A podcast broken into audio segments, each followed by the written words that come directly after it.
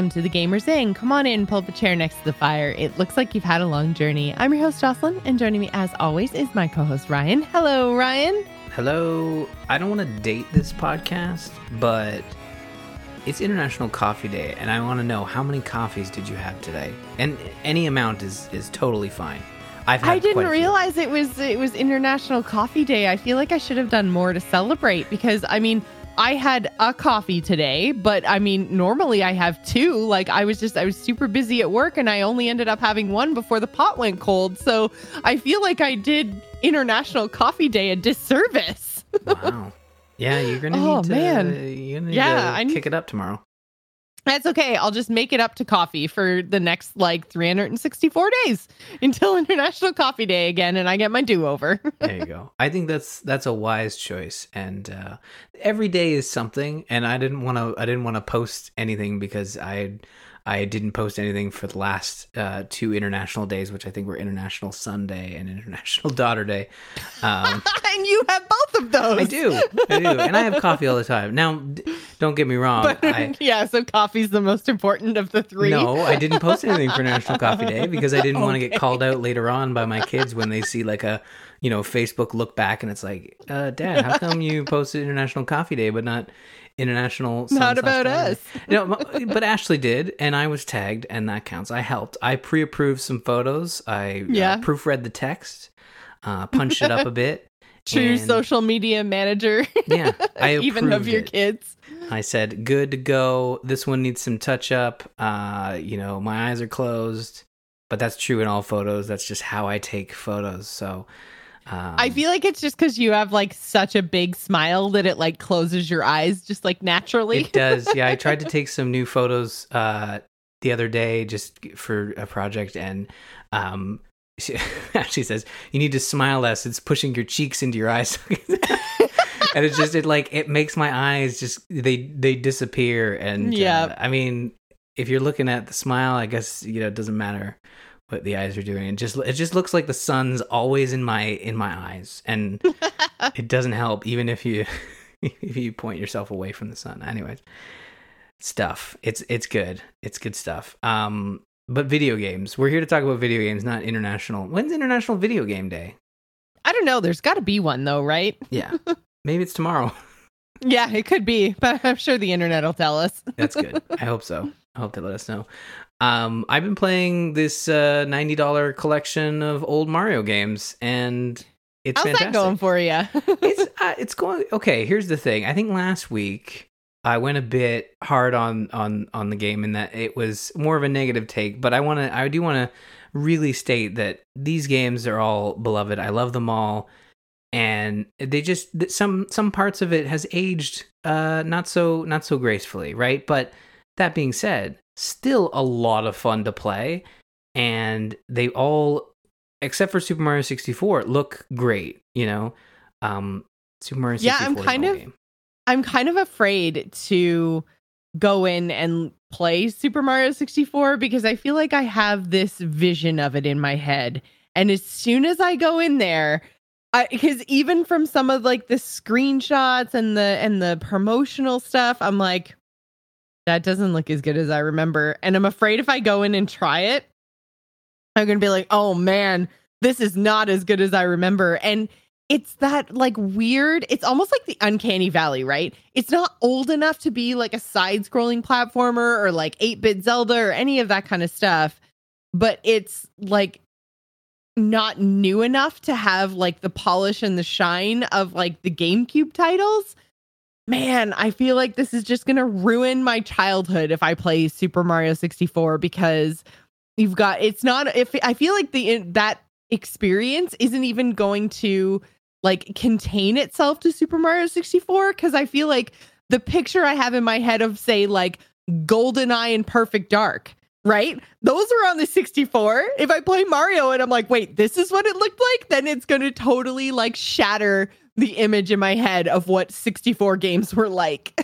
I, I think with Super Mario 64 in this package, uh, you do get the upres N64 experience. I, I really think Super Mario 64 as originally uh, rumors were stating, would have highly benefited from from a remake. You know, in the Yeah. Odyssey engine, I think that would have been something a lot of people would pay full price for, and we know Nintendo would be capable of charging full price for it. Uh, I think it's it's the one game in this in this catalog uh, of this collection that would have really been uh, great to have a full remake. Give it the the Crash, the Spyro treatment, where you you you build it on a new engine exactly the way you remember it. Um, but that being said, like it is like a lot of remasters where when you play it, you're going to be, oh right, this is exactly how I remember it. This is an upres N64 game. You're experiencing it with, um, you know, clearer graphics than. And you know, I meant to. I have the Wii U hooked up.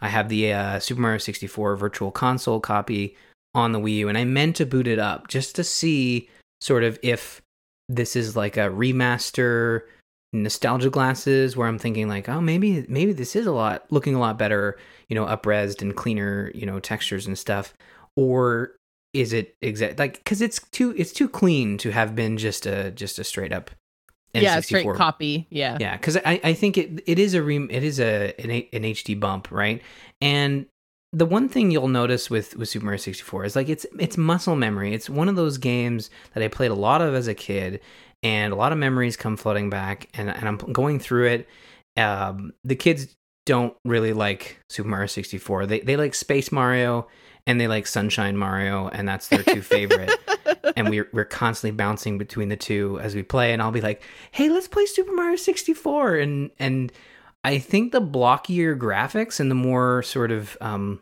just larger than life stuff, like everything's bigger than Mario, I think it kind of freaks them out. And I don't blame Mm. them cuz it's like we we did the water level and you're you're swimming and it's got the eel and it's this Yeah. big giant like triangle monster coming at you and and then you drown and I'm, I'm trying to explain to them why Mario, you know, we had to go we had to, we had to exit the painting. It's like, "Oh, you know, Mario just um he fell asleep while he was swimming. It's fine. Uh we're we're going to jump back in now." And uh Oh my god. that game's pretty, you know, when Mario little, yeah. when he goes When he dies, he dies. yeah it, it there's a and then there's like a fire level where the music's all like it's it's very sort of heavy for for a kid right but i'm Yeah, and then I read like when you die, and then the like the Bowser face comes at you, and it's like, ha, ha, ha, ha, ha. yeah yeah i haven't like, game yeah, over that you know, back back when uh yeah, kids were men and could handle the scares. and i mean they're they're four and they're four and three so I, Yeah. I mean when i played the game i was i was uh i i don't know how old i'm not going to do math live on the show but i believe i was 12 or, or older And- yes, yeah. and I just have these mem like good and bad memories of of playing this game because back in '96 when it came out, it was when you had a game and that's what you played forever, you know. And I remember playing with my brothers. We didn't own the N64. I remember borrowing it from a friend. He he lent me the N64 and Super Mario 64 to play it. And I think I used it as an opportunity to kind of showcase it to my parents um as a like look what Nintendo can do now. No more like bits and bloops. It's all like 3D and stuff. Um and and I, I don't know if that worked out. I think we still had to wait for Christmas, so it didn't it didn't quite work as a sales Didn't take, yeah. no, but I, I also remember getting like every star for it with my brothers, and then we missed. We were missing one, and I think it was one of the early levels, and it was the one where you had to shoot yourself out of a cannon, break a wall. I think the the clue for the star was blast blast the wall or something, something very basic Oh yeah, yeah, yeah. and uh, we couldn't figure it out. And this was before we had internet or access to internet, especially in the summer, because internet was something we had at school, and that was pretty much it. And if you looked at a video game thing at school, you basically lost uh, your your internet privileges. Uh, they took it; it was very strict there. Um, and we we went into a Walmart. We drove all the way to like a 30 minute drive to go to Walmart. I think we're grocery shop. Anyways, and we're going in and we're like, we look through the Super Mario 64 manual and it's like, oh yeah, for that one, you just like shoot yourself into the wall, it breaks apart, and then you got to like work your way around and get the star. And I'm like, yeah, only. That's crazy. There's no way I would have known that without a guide. And if anyone did figure that out on their own, like kudos to you, but it wasn't very descriptive. I feel like that was like the very first level. it was the and the second, cannon I was like, yeah. Yeah. The first one, the first level has its own fair share of like weirdness where you can get 5 of the 6 stars but one is locked behind the the flying cap and in order to get the flying cap you have to have 10 stars and then Right. look up into the sun, which again is another one of those things I remember like having to figure out through uh, either a friend had the internet and I say, "Hey, can you figure this out?" and then he printed the sheet and then I go to my cousin's house at like on a weekend. Again, this is all if You if I- guys don't know how good you have it. yeah. you Oh, kids these days. Sometimes I load up my phone and I look at like, oh, I need to figure something out, and I'm like, oh, wow, this is crazy that I can do this on my phone. But you know, back in the day, you, you found out a game was. I remember Kirby 64. Like, I didn't know what that game was until I had it in my hands and played it, and I was like, oh, this is side scrolling. It's not like Super Mario 64, all 3D. I thought everything was 3D. It's all open world. What's going on? Uh, but I'm very much enjoying having Super Mario 64 to myself, so I'm I'm totally cool with that. But these games Yeah. are they're fantastic, and we were talking pre-show about it and when you're gonna play it. I think it's re- it's it is a really good sort of chill nostalgia trip. I've, I'm just gonna bring my Switch to the cottage and play old Mario games because they're all they're all so good for that, you know. I think I think that's I think that's the way they're like after the initial sort of run through. I think it will be a game that is just relegated to playing it with uh with Caden, Caden and Abigail. Like they they will specifically ask for either Space Mario or Sunshine Mario. Um, and we've been we've been having a, a really good time running through it. And man, Mario Galaxy is just such a special experience in that it was just all these like really weird smaller worlds and all the gravity and stuff. It was so different from anything I, I had ever played before that. You know, it was such a unique Mario experience. um, but Sunshine, you know, Mario goes to jail in like the first five minutes, which is also unique experience. Oh yeah, I remember. Yeah, you, you show up on the random island or something, and then someone evil is controlling it, and they lock you up in jail, and you have to figure out how to get out. Yeah. Well, I think yeah. So essentially, you get there and there's an imposter, uh, imposter Mario who's been graffitiing. So Yeah, immediately they give you a cleaning device. Um, and that game had come out after Luigi's Mansion, so they kind of like tied in um, Egad, the professor for the lab Yep. dude. Uh, so he you get you get this device that I don't think Egad ever shows up, but he's, his logo's all over the stuff. And that game, this is this is another core issue.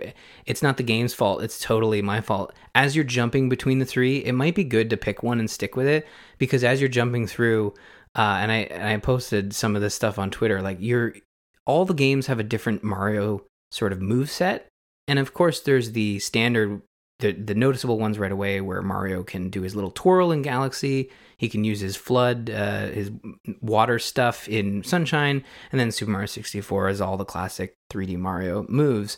But they're not in the other two newer ones. So sometimes if you're like, oh, I can long jump here. No, you're just gonna jump and then bash your head off something and have to start the level all over again, which is not fun when you've been bashing your head against the level for 30, 45 minutes uh, when it is a two minute level. So uh, there are little things like that, but th- these games are are really great, and I I guess the only thing I wish I know we won't get it. I know th- this was the chance for them to do it, but I I really wish they had had a Super Mario sixty four remake. Um, again, I know they did one for the DS, which was great, but uh, it uh, it would be really nice to have something like that. I don't think it's possible anymore now that they've done this.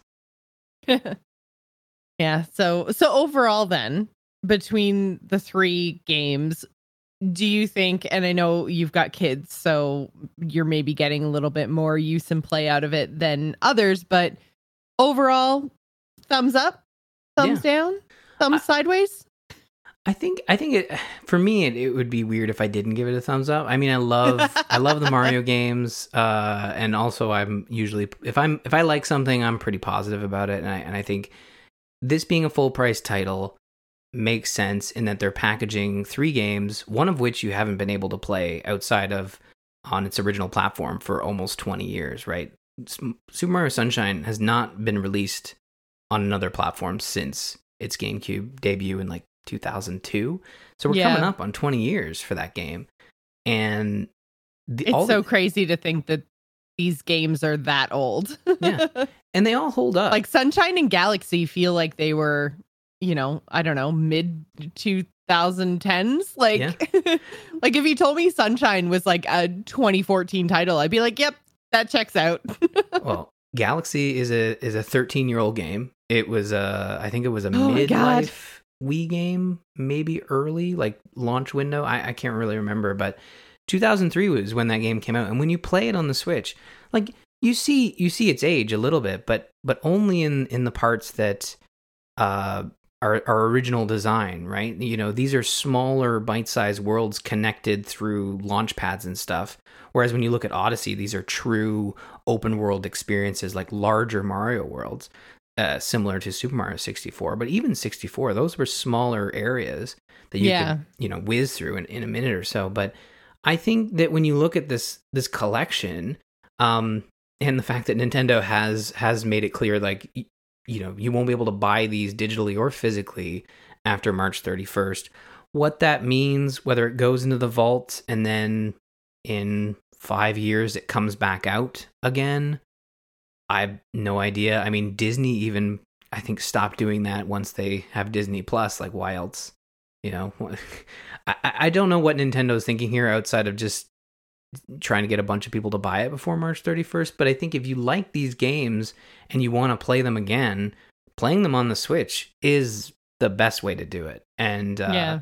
the translation of the motion control in, in Mario Galaxy is done fairly well. And I think it really shows that more Wii games can come back onto the Switch. There's been rumors of a Skyward Sword remake for a long time. And if they were to bring that over, they could emulate. I know you're not going to like this, and, and many people won't, but they could emulate the sword uh, movements with uh, with the Joy Cons.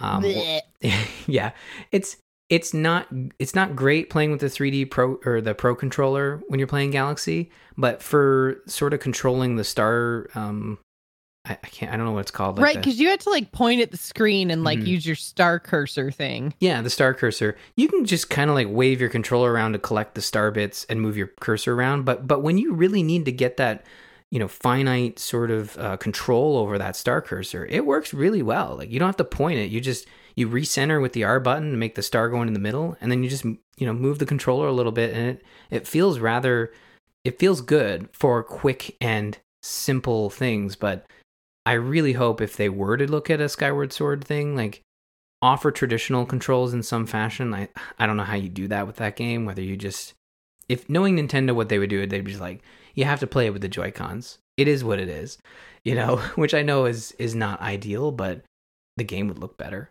which would be nice because I, I think a lot of people were complaining it was a little blurry, um, uh, you know, ourselves included.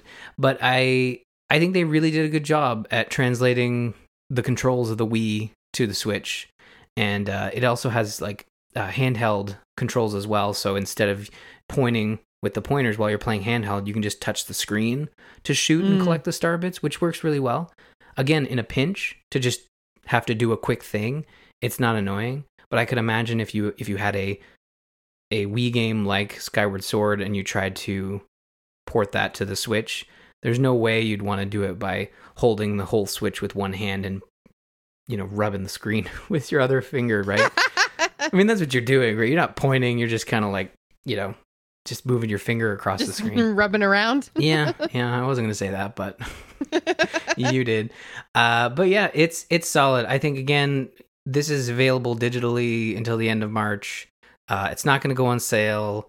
I don't think you have to worry about these games coming in any other fashion after this. So if you have if you have any attachment to these three games, I think it's it's worth picking up this collection. I don't think you're going to see anything else like this on this on the Switch. You might see in like a- before like next year there's like Nintendo Plus and it's like a subscription service with all of the, it's just the full virtual console library. but even then you know they they are presenting those original you know uh, virtual console games in their original emulation like i don't think you're going to get the super mario 64 that you have in this collection um in in a in a Nintendo Online N64 virtual sort of service. I I don't know that for a fact, obviously, but the next system to port over would be either Game Boy or N64. And if they did N64, you'd be playing the original games emulated. There there has been work done, I, I think. You know, I'm not I'm not a game developer, but I, I look at this and I'm like, there's no way this is a, a straight em- it is an emulation. Like they are emulating each one of these games, but there's work done on top of it to to give it a a new a new look and shine. But again, someone in in the Discord could certainly correct me on that. I, I, but I I know there was work done, maybe less work done to Super Mario 64 because it runs in like it's not even full screen. It run, it runs in Yeah. not only letterbox but but also like shrunken even further. I noticed that when I was playing on handheld, I was like, this is this is like even smaller than the screen. I think it runs at like 640p or something Yeah. in dock mode. Like it, it's a great collection, and the only reason to skip it is is if uh if if you don't like the 3D Mario games, right? And if you like one of them, and I can totally understand being like, I hope they sell them piecemeal because I only want Galaxy or I only want Sunshine. I can totally understand that path, and you know, not wanting to drop ninety dollars just to play one of these because that is a stretch. But if you want to play Yeah. all three, you might as well pick it up and just have it sitting there for a rainy day for sure. Which is basically what I've done. Mhm. Um, the other thing that you got into this week was a Netflix documentary that I have heard like basically nothing about. So tell Oh. me about High Score. Well, high score. Speaking of Super Honestly, I haven't really been like living too much in the Netflix universe. I've been uh like watching a lot of like Crave and well, Twitch obviously as well, but um like streaming service wise, I just I haven't even opened Netflix in a while. So like I did not know that this was a thing. yeah, this is it's a really great series. Uh, this kind of shows how long it takes, you know, me to finish um, a series that that only I'm interested in. So usually with shows, I'll be able to get through it in a couple weeks um, if both Ashley and I are watching. But a documentary about the sort of 80 90s uh ver- uh, 80s and 90s history of video games it's it's something i had You're kind had- of on your own. yeah i was uh i was I, it was dangerous and i had to go alone you know? So uh, i grabbed the the sword and legend of zelda and i went. So this is a documentary on netflix and it's narrated by charles martinet who's the uh the voice actor for mario. Um it, he does not do the mario voice. He he just he just he d- uses normal voice which i think is great. Um it's it's a it's a serious it's not a serious it's not a totally serious look at at the history. They have some fun with it. So you might have watched some documentaries or some shorts on sort of the fall of atari and the et game where it's a bunch of them are buried in a new mexico you know uh in new mexico desert. And those takes are usually like the doom and gloom the crash of the video game industry. But this doc- this documentary series there's six episodes it kind of looks at all of these you know highs and lows of the early video game industry with a very positive and and glowing light. Um, but it's still very educational. Like you you it goes over a lot. Like it talks about sort of the boom and bust in the 80s with Atari, then the emergence of Nintendo and how they got their start in America. Um, they talk specifically about role playing games for a whole episode, and they got dive deep on that with some early RPGs on PC with uh, Richard Garriott and and the the Sierra stuff. Uh, and then they go into the Nintendo Sega Wars, which I knew of but didn't know a lot about. There's a lot in there about how more about the tactics those companies used and what Sega was doing at the time. Like Sega, the history of Sega is also like this muddy field for me in that I knew I know a lot about Nintendo because I, I played a lot of Nintendo stuff as a kid. The sort of fight between Nintendo and Sega wasn't present for me because again, like I, I had cousins who had Sega and they had Sega and that was fine, but I didn't really understand sort of it was just different hardware, right? But Yeah, I feel like we were still a little bit too young to really understand what was going on there. Yeah, but there's a lot that they get into with this 30 minute episode about about the console wars that is very interesting. They talk about the rise of Sega and how they eventually did, you know, beat out Nintendo. They uh, you know, at a certain Christmas, they they reached into the number 1 slot and Nintendo had like 95% of the video game industry, which is crazy to think about Yeah. you know, now uh, and where we're at. Um, and that actually led me down a rabbit hole to discover that there's a there's a documentary. Obviously, we don't have access to it because it's in the states. Uh, CBS All Access has the uh, Console Wars documentary, which is an hour and a half dive specifically on the Nintendo Sega war, and that's based on a book. Uh, I don't know how to access it here in Canada yet, um, so I'm I'm still waiting for that. I thought maybe it would pop up on Crave, but it's not there. Um, so we'll see when that comes. But they talk about video game violence with the Mortal Kombat stuff and the Senate hearings, and you know the ESRB coming in, and they kind of close it all off with like the transition from 2D to 3D. So it's it kind of goes through that early phase and jumps out right around sort of the N64 PlayStation era. It doesn't go into, you know, the fall of Sega and the PS2 and the Xbox. Um, I think there's more they could do with like a sequel series and kind of look at that era because it's also very interesting. The rise of PlayStation um, is a very interesting sort of uh, thing they could look into, and um, the fall of Sega and the rise of Xbox as well. So there's there's still more they could do there. It is a limited series. I don't think there's any sort of word on like a second series, but I would love to see them continue in this style, um, like a second series looking at the late '90s, early 2000s. I think that would be really really cool. But uh, it's it's really worth checking out uh, if you have any interest in sort of the the early years. Well, early years for me. Some people are probably going to be like, "Oh, that wasn't early years. That were, those were the years." Yeah, you, you youngin. Yeah, I what didn't do you mean mean to- early. I didn't mean to Those were my mid years. yeah, yeah, exactly. I didn't mean to. I hope I didn't, you know, upset anyone. But like that for me, those were my early. Those were early Yeah. years, you know, and and, and I didn't. I, I didn't know a lot about sort of the. uh the, the stuff we know now like we're we're we're in the industry now we're doing this podcast we know what's going on we have some news stories we're going to talk about where if if you had asked 10 year old ryan whether he knew about new companies starting up and publishers and crunch it's like no like when's the new mario game coming out? Great. That's That's So- all I need to know. exactly. So None of this really cool. behind the school, uh, behind the school, behind the scenes shenanigans. exactly. So it's it's a really easy digestible watch. 30 minute episodes six episodes.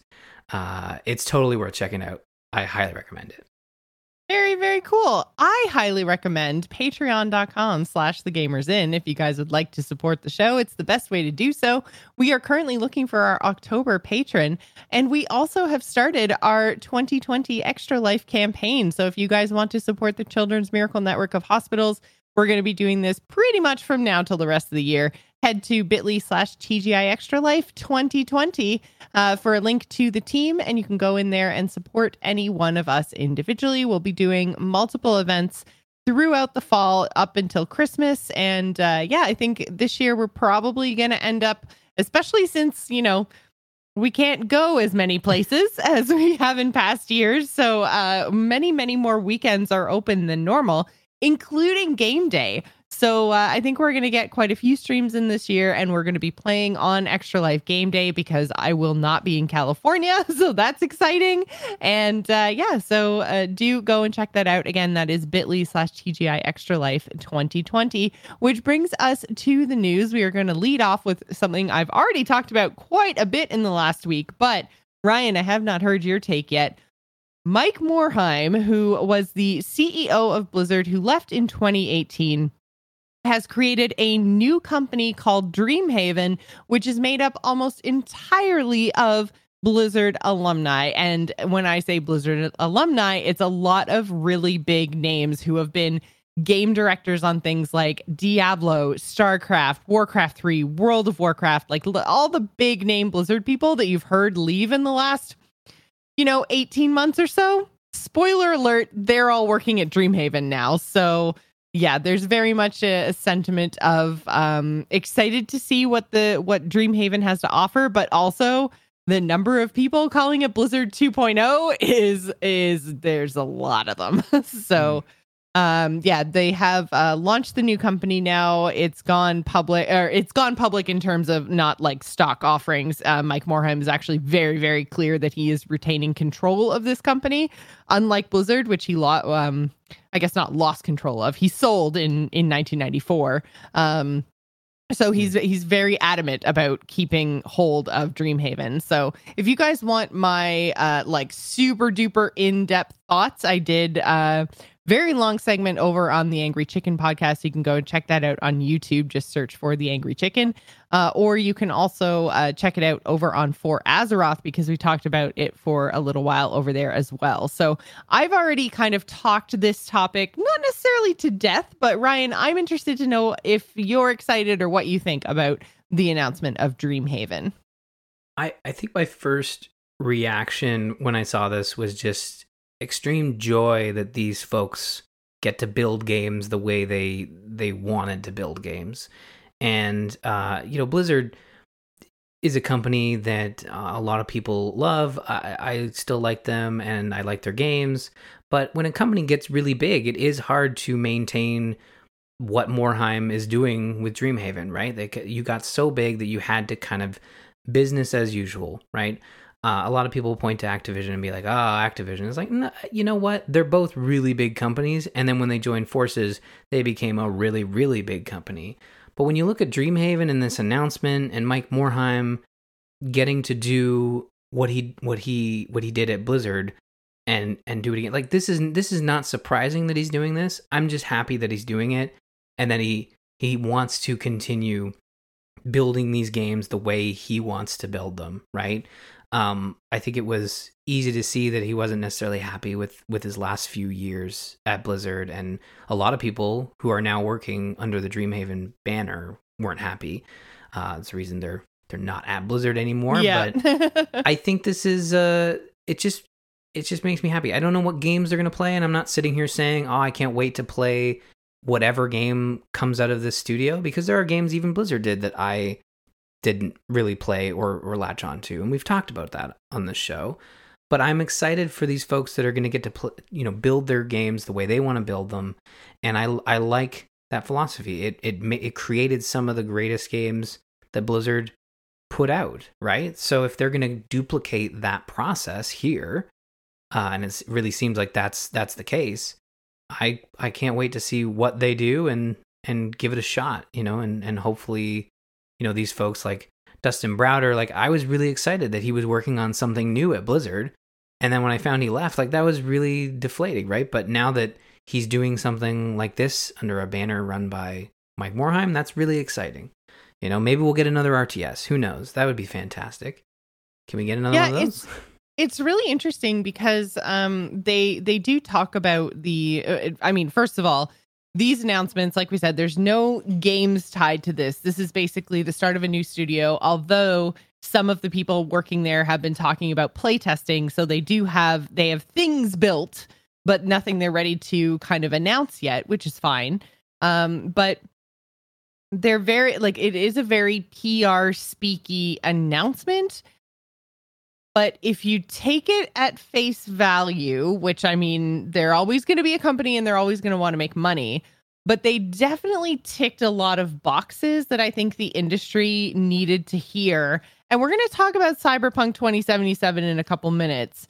And I think that's a perfect example of like uh, polar opposite kind of philosophies. And and maybe Cyberpunk 2077 is a perfect example of where Mike Morhaime's kind of thinking is is going to just naturally end up because in the end, you know, you've got deadlines. The one thing is now that Mike Morhaime has created this company, I guess you can call it an indie. It is a small indie company now, actually, with millions um, and millions behind it. With millions and millions of dollars behind it, exactly. But you know, still small team, small company, a little bit more agile potentially than something like um, oh my god, uh, CD Projekt Red. I was like totally blanking on the actual company name.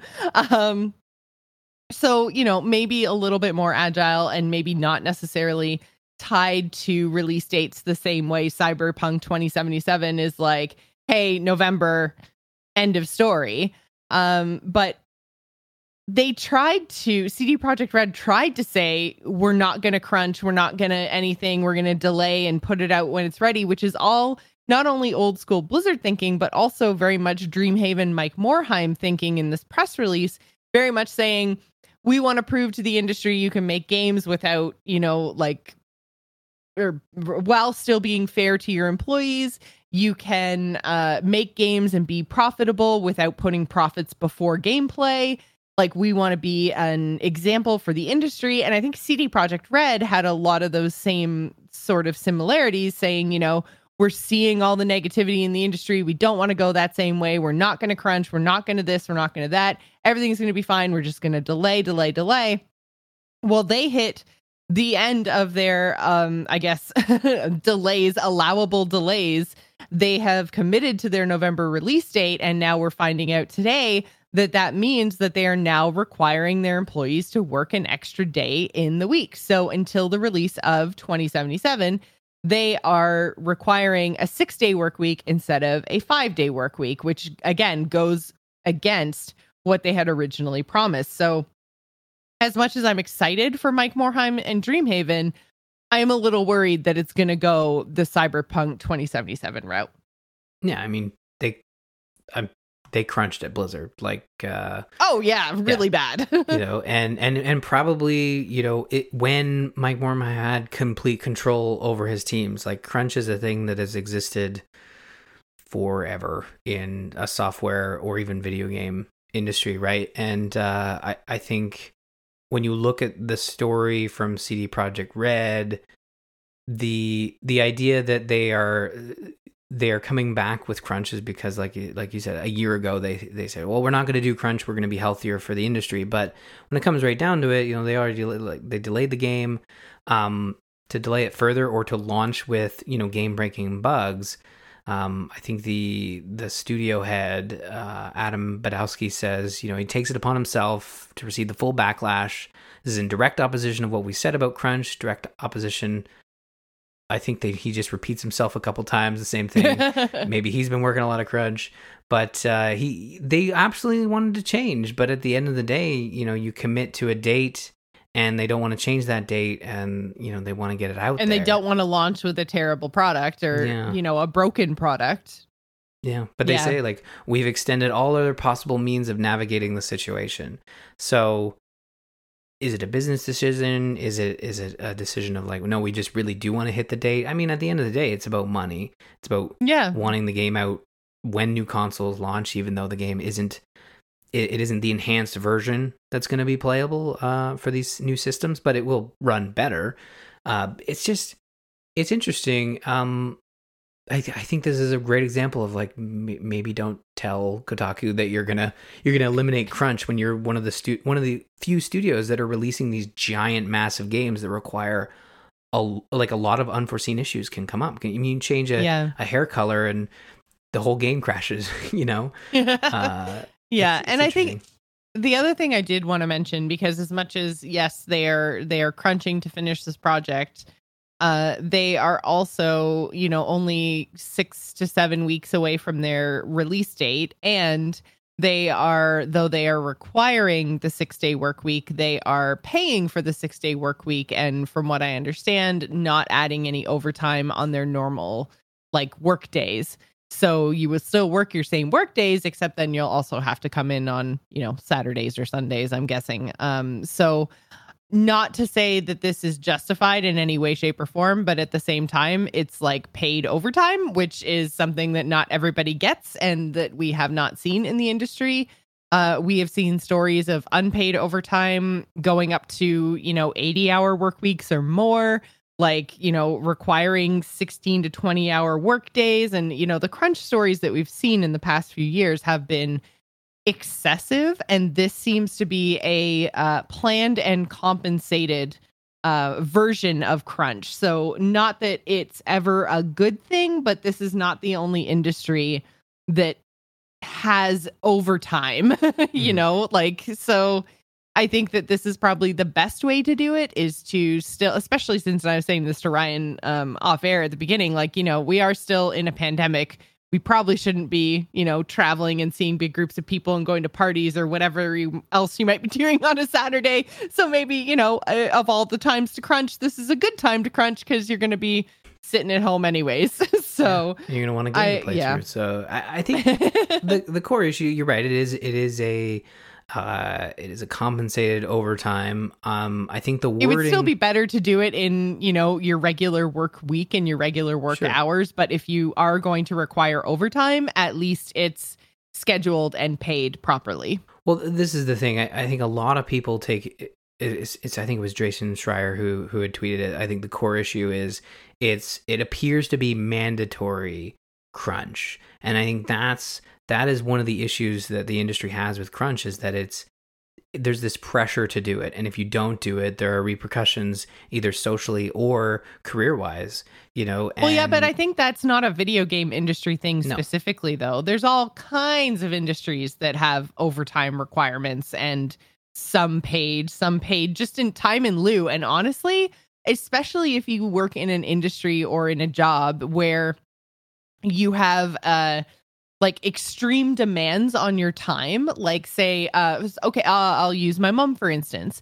Uh so she works at a school which means that she often is required to work overtime. She doesn't get paid anymore. She gets time in lieu but she can't take time off during like school instruction weeks and she already gets time off on like March break. So she's like, "Well, when am I supposed to take like you keep giving me vacation? When am I supposed to take vacation? like Never. there are no more weeks in the year that uh, that I can actually take this time." So in like a case like that where they're like, "Hey, take lieu time, but also you're never allowed to go on vacation."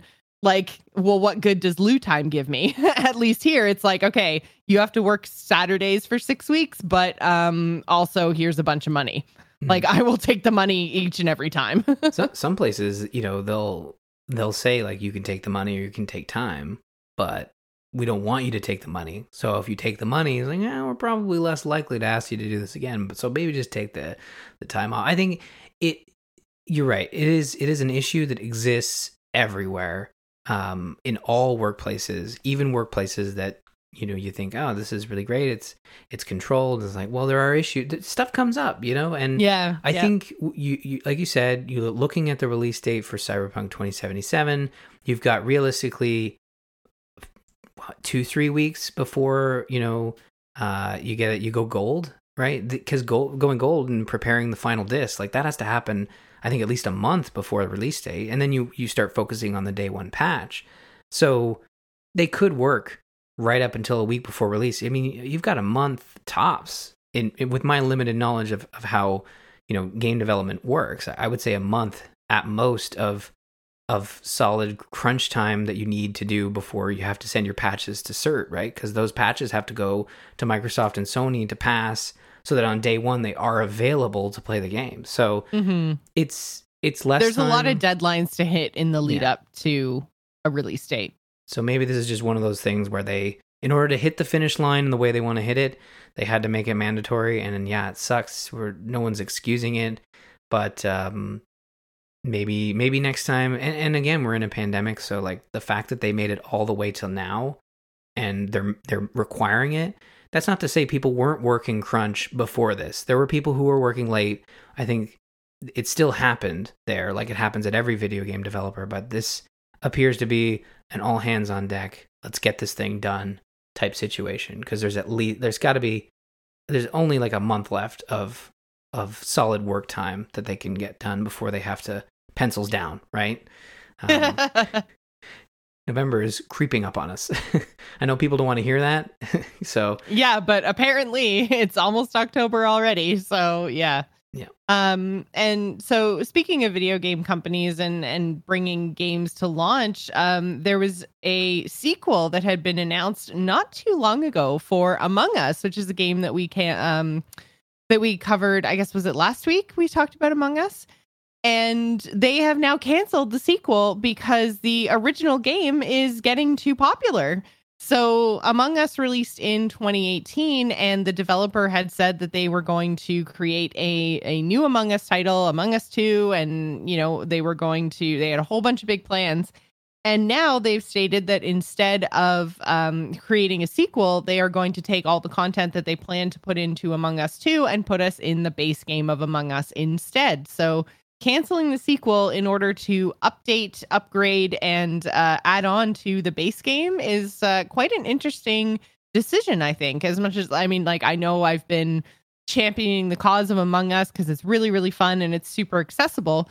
But uh, I think this is uh, even another reason to support this developer. I mean, Among Us itself right now is like five bucks on the Canadian Steam store, so it's it's basically a steal. And um, they've made uh, just leaps and bounds in the past couple of weeks with the stability of their client and their servers because the demand they went from like I think it was something like three or four point five average um like hourly users up to over a hundred thousand in the space of a week.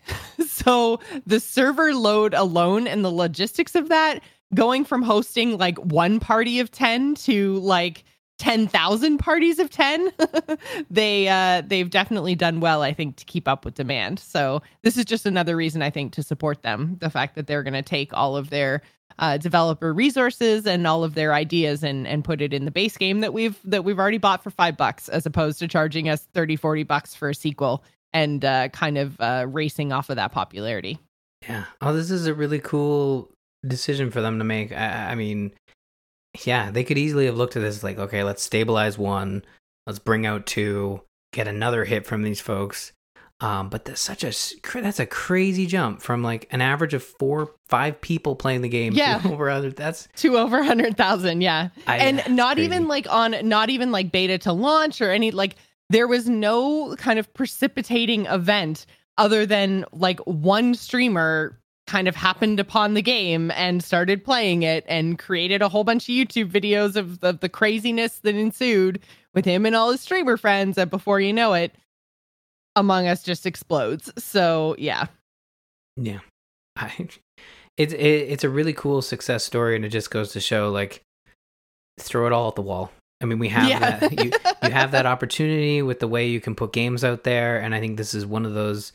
It's it's needle in a haystack. There are a lot of games out there, and not everything catches on like this. But I think when this shows when you're when you're designing a game uh, that you feel is is is what you want to design, and not like oh we got to hit those those twitchers you know we got to get the the twitch streams running you know uh, i think that's where where games sort of fail but i mean i don't know what the development story of among us is but i'm i'm guessing they just built a game and they wanted to be successful and for 2 years they had 5 people a day playing it and now they have a bunch of people playing it so yeah, exactly.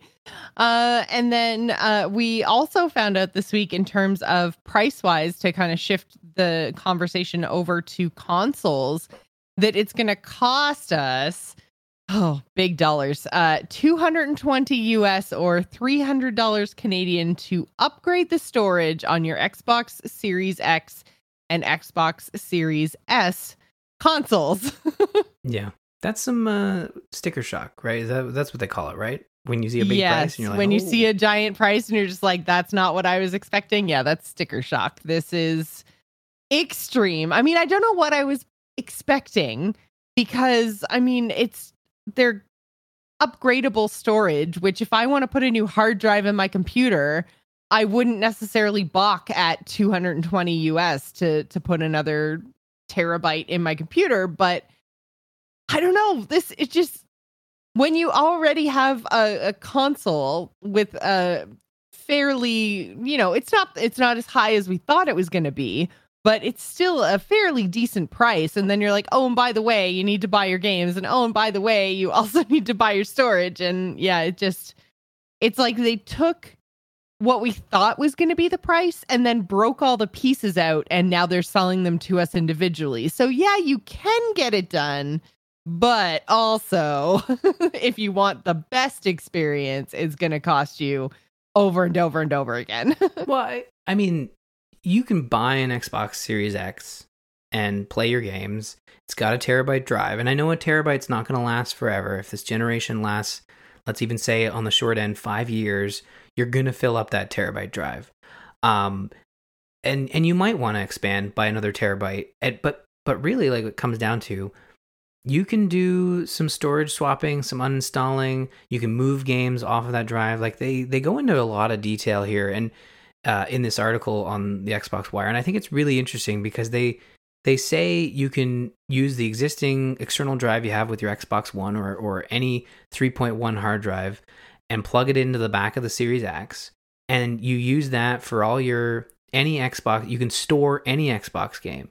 You know, uh, even an Xbox Series X game, you just have to make sure that when you want to play it, you move it back. You That's move good. it over. Yeah. Yeah, it's good for archiving, but you can run all your Xbox One, all your backwards compatibility games that don't specifically have an optimized for tag on it. So, an old older Right. Xbox One game, you might as well run it off the hard drive. Don't let it take up space on the uh, the internal the new drive. hard drive. Yeah, Yeah. the the fancy one. So the reason for this cost is and basically this is exactly what we were talking about when we were having the Apple headphones conversation. So basically what they've said is the Xbox Velocity architecture is their key innovation. So putting that on the hard drive like Ryan said, the all the games that are optimized for Xbox Series X are done so partly because of the i guess architecture on the storage. Now i don't know enough about computer hardware to know if they're blowing smoke up my butt or if this is like an actual innovation or if they're just you know pulling an apple and hiding behind a fancy name that sounds real fast that no one else can keep up with. Like i don't know how how real this is and how the how much difference it actually makes from um like a storage perspective i know that obviously um like retrieving data and processing data as fast as possible is going to be impacted by like how fast you can read and write to that hard drive. Um i just don't know if we're talking about like a difference of 0.00001 from a normal hard drive to the Xbox Velocity hard drives but yeah like i i like i said i don't know enough about hardware to really make that determination but this feels a whole lot like hey here's a bunch of fancy names um our ssd is better than all the others so therefore you have to pay extra money for ours yeah, I, I mean, when it comes right down to it, and I, I, I'm also with you. I don't, I don't have. When I catch up to PC knowledge, it, it, it jumps ahead. Like this, this type of technology, I, the NVMe SSD style stuff, I don't have those. I just got onto SSDs like a couple years ago, so this is all. This is all new to me, and it, this is a miniaturized version of what you would normally get. And I did a quick search on Newegg, and and a, a terabyte version runs from 250 to 300 plus for the equivalent of a a Gen 4 one terabyte stick. They look like sticks, which is weird. It it, it looks like it looks like backwards RAM. You know, it's like higher, more vertical RAM, and maybe that's what it is. I don't know. Uh, but but when you look at costs, like it is comparable. And really, when you, unless you're buying every Xbox Series X game and installing it and wanting to play it and switch between them one every day, you don't really need the expansion yet. And these things are going to come down in cost. When you need them in a year, when you absolutely need them and you have three or four games as a service and a couple of other high profile games you like to go back to, then you can pick this up and I imagine it will be cheaper. Probably not cheap enough that you'll be like, "Wow, that's a steal." Cuz it to come down from 300, I could see it being, you know, coming down to 200 at some point. For for expandable storage, like I mean, we're used to memory well, like expandable storage like SD cards and and hard like plug-in hard drives. We've gotten used to the fact that they cost under a hundred bucks when they're on sale. So seeing a three hundred dollar sticker on this one terabyte drive, like that's a lot they're packing into that thing. But really, I'm just being so passive on it because I don't think I would I would I would need it. Like I'm the I'm the king, the king of min maxing subscriptions and stuff. And for me, I like I'll Yeah. plug I'll plug in a hard drive in the back, and when there's a game I know I'm not going to want to go back to, I'll just archive it to the hard drive or delete it for that matter. So, Meanwhile, there's me who's sitting here going, "Well, my drive is full. Guess I better go spend three hundred dollars."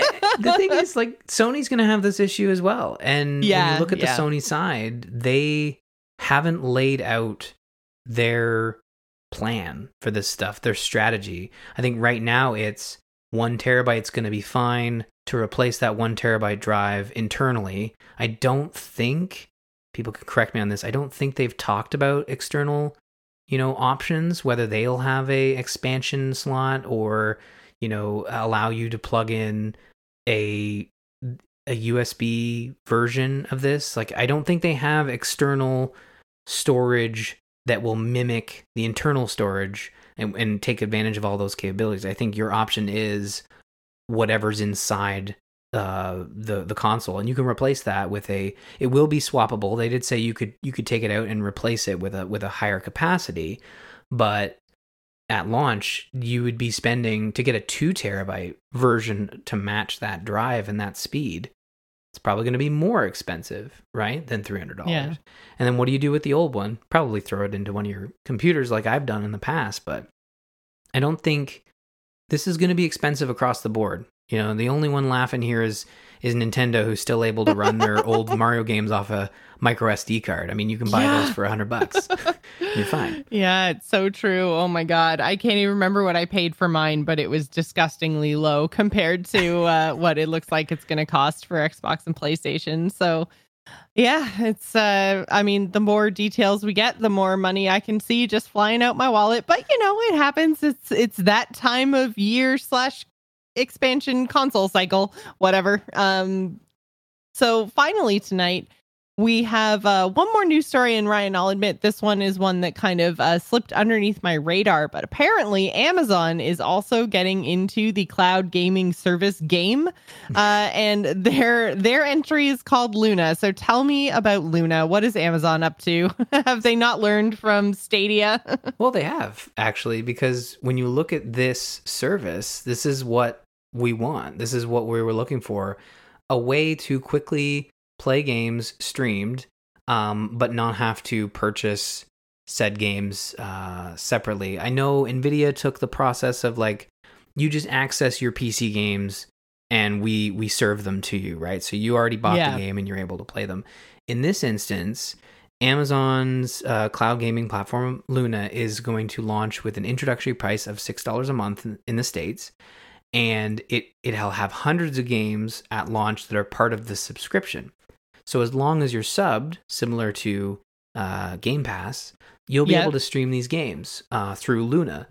And outside of that, it works very similarly to Stadia. It has the direct Wi-Fi controller. It's going to be available on PC, Mac, and uh, uh, iPhone and iPad through web apps. So I think that's their sort of workaround. So you can work, you can, you'll be able to play through like Chrome or Safari, uh, and then also Amazon devices like Fire TV. So it it really seems like they've taken what should work for Stadia, but fixing that one core issue, which is we know streaming isn't going to replace owning you know physical games or or even downloading physical games. So offering a what could be a ten dollar subscription fee at full launch to let you play all these games instantly, and that I mean that's kind of what we were looking for a way to play these games streaming but not have to repurchase games we might already own.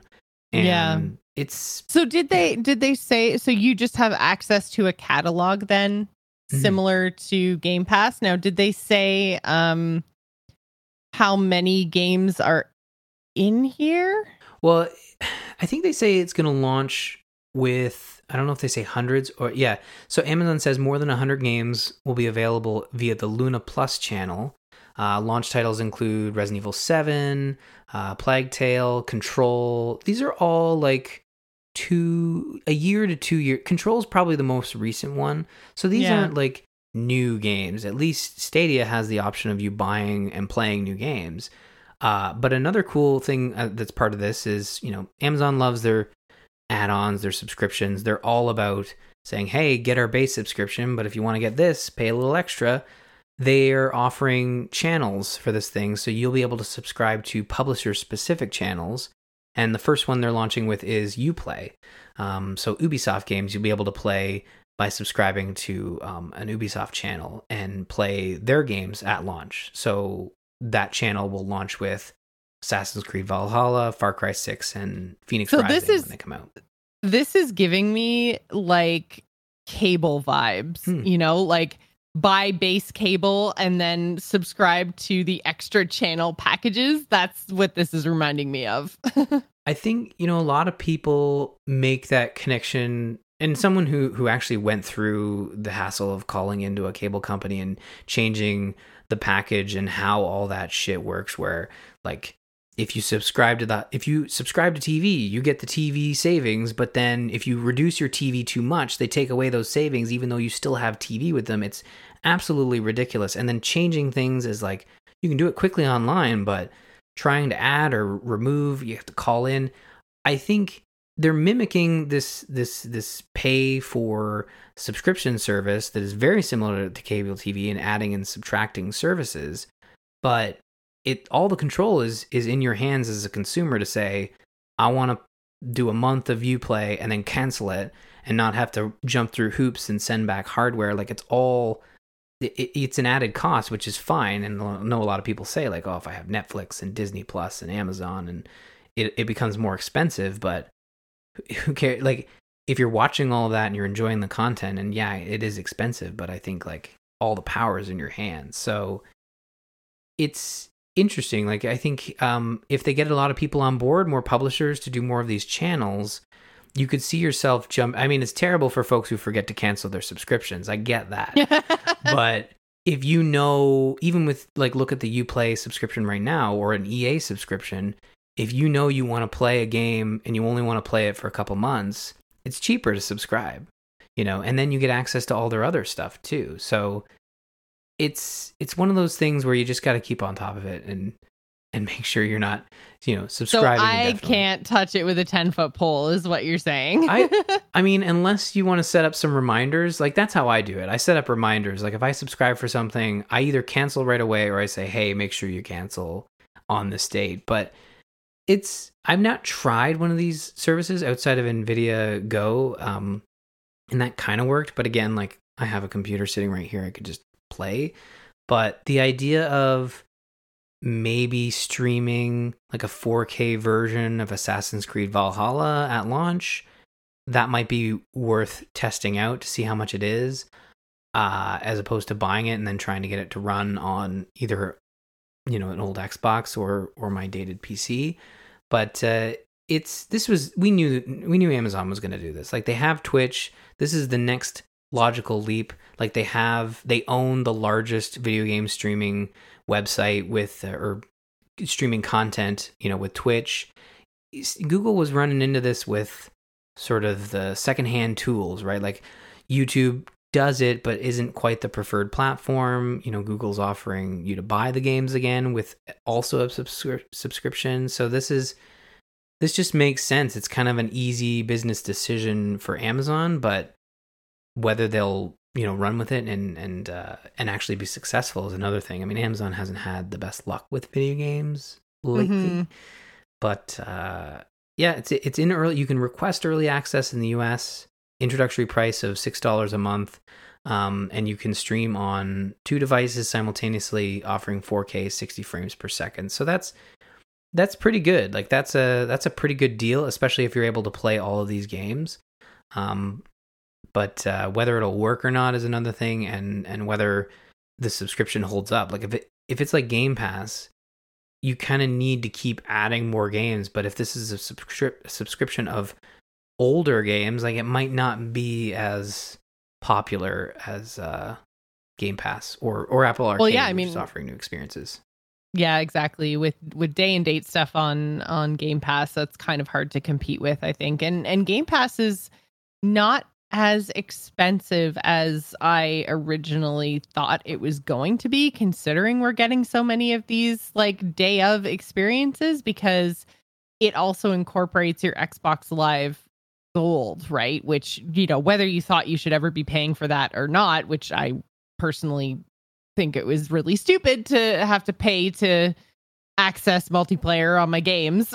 um, you know, it, it is what it is, and it, it had been that way for so long that it's like, well, now you've established the fact that I pay X, X number of dollars a month or year or however you had your subscription set up just to access the multiplayer functions of all of these games. And then now on top of that, you're giving me these games to play for free as long as I own Game Pass. Like, to me that one that subscription is the the easy winner right now but um maybe that'll change over time i also don't need a very specific controller or anything else or you know like i don't have to be in i guess i i'm in the the pc microsoft ecosystem i guess that's fair maybe that's the thing is like i don't have an alexa i don't have a fire like i'm looking at this going like okay i need all of these things plus the fancy controller and i'm just gonna not Yeah, I I like Stadia.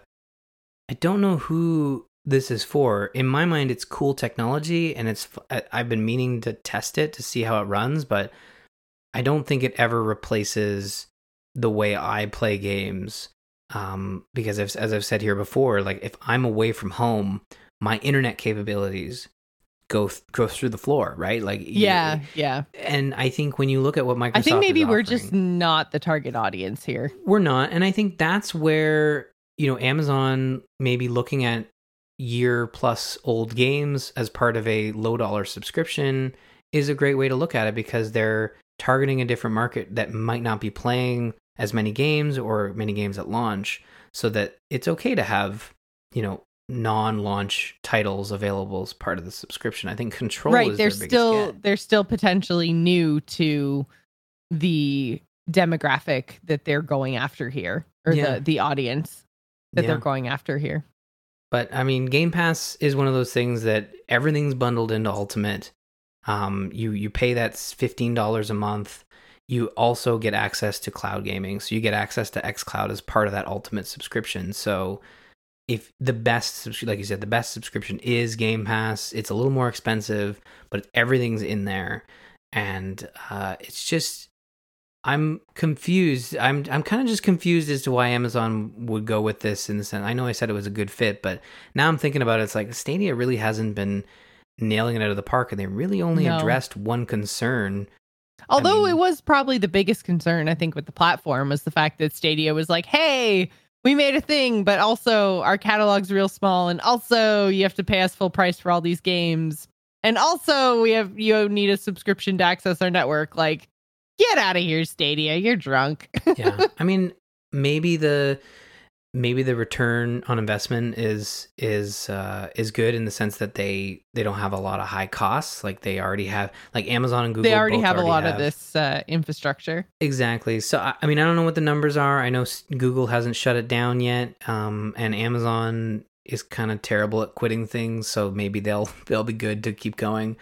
Uh, but it's uh, it'll be interesting to watch. Really, uh, I don't think the next I think the new consoles are proving that streaming is still not going to be able to kind of keep up with what new consoles can do. Like we're not quite there yet, especially with internet infrastructure but maybe next generation it'll be more of a conversation. But I think streaming is still just kind of a, a novelty or an add-on for for folks like us. And Yeah. So we'll see. We shall see. And uh, I think that's pretty much going to do it for us this week. If you'd like to email the show and let us know your thoughts on any of the stories we covered tonight, you can email us at info at gamersinpodcast.com or you can continue the conversation over in our Discord, which is bit.ly slash TGI Discord. Or you can follow us on Twitter. You can find me, Jocelyn, at Joss Plays. Ryan is at R. Murphy. And don't forget to follow the show at The Gamers Inn. Thanks for staying at The Gamers Inn. Remember, tune in next week. Bye, everybody. Bye everyone.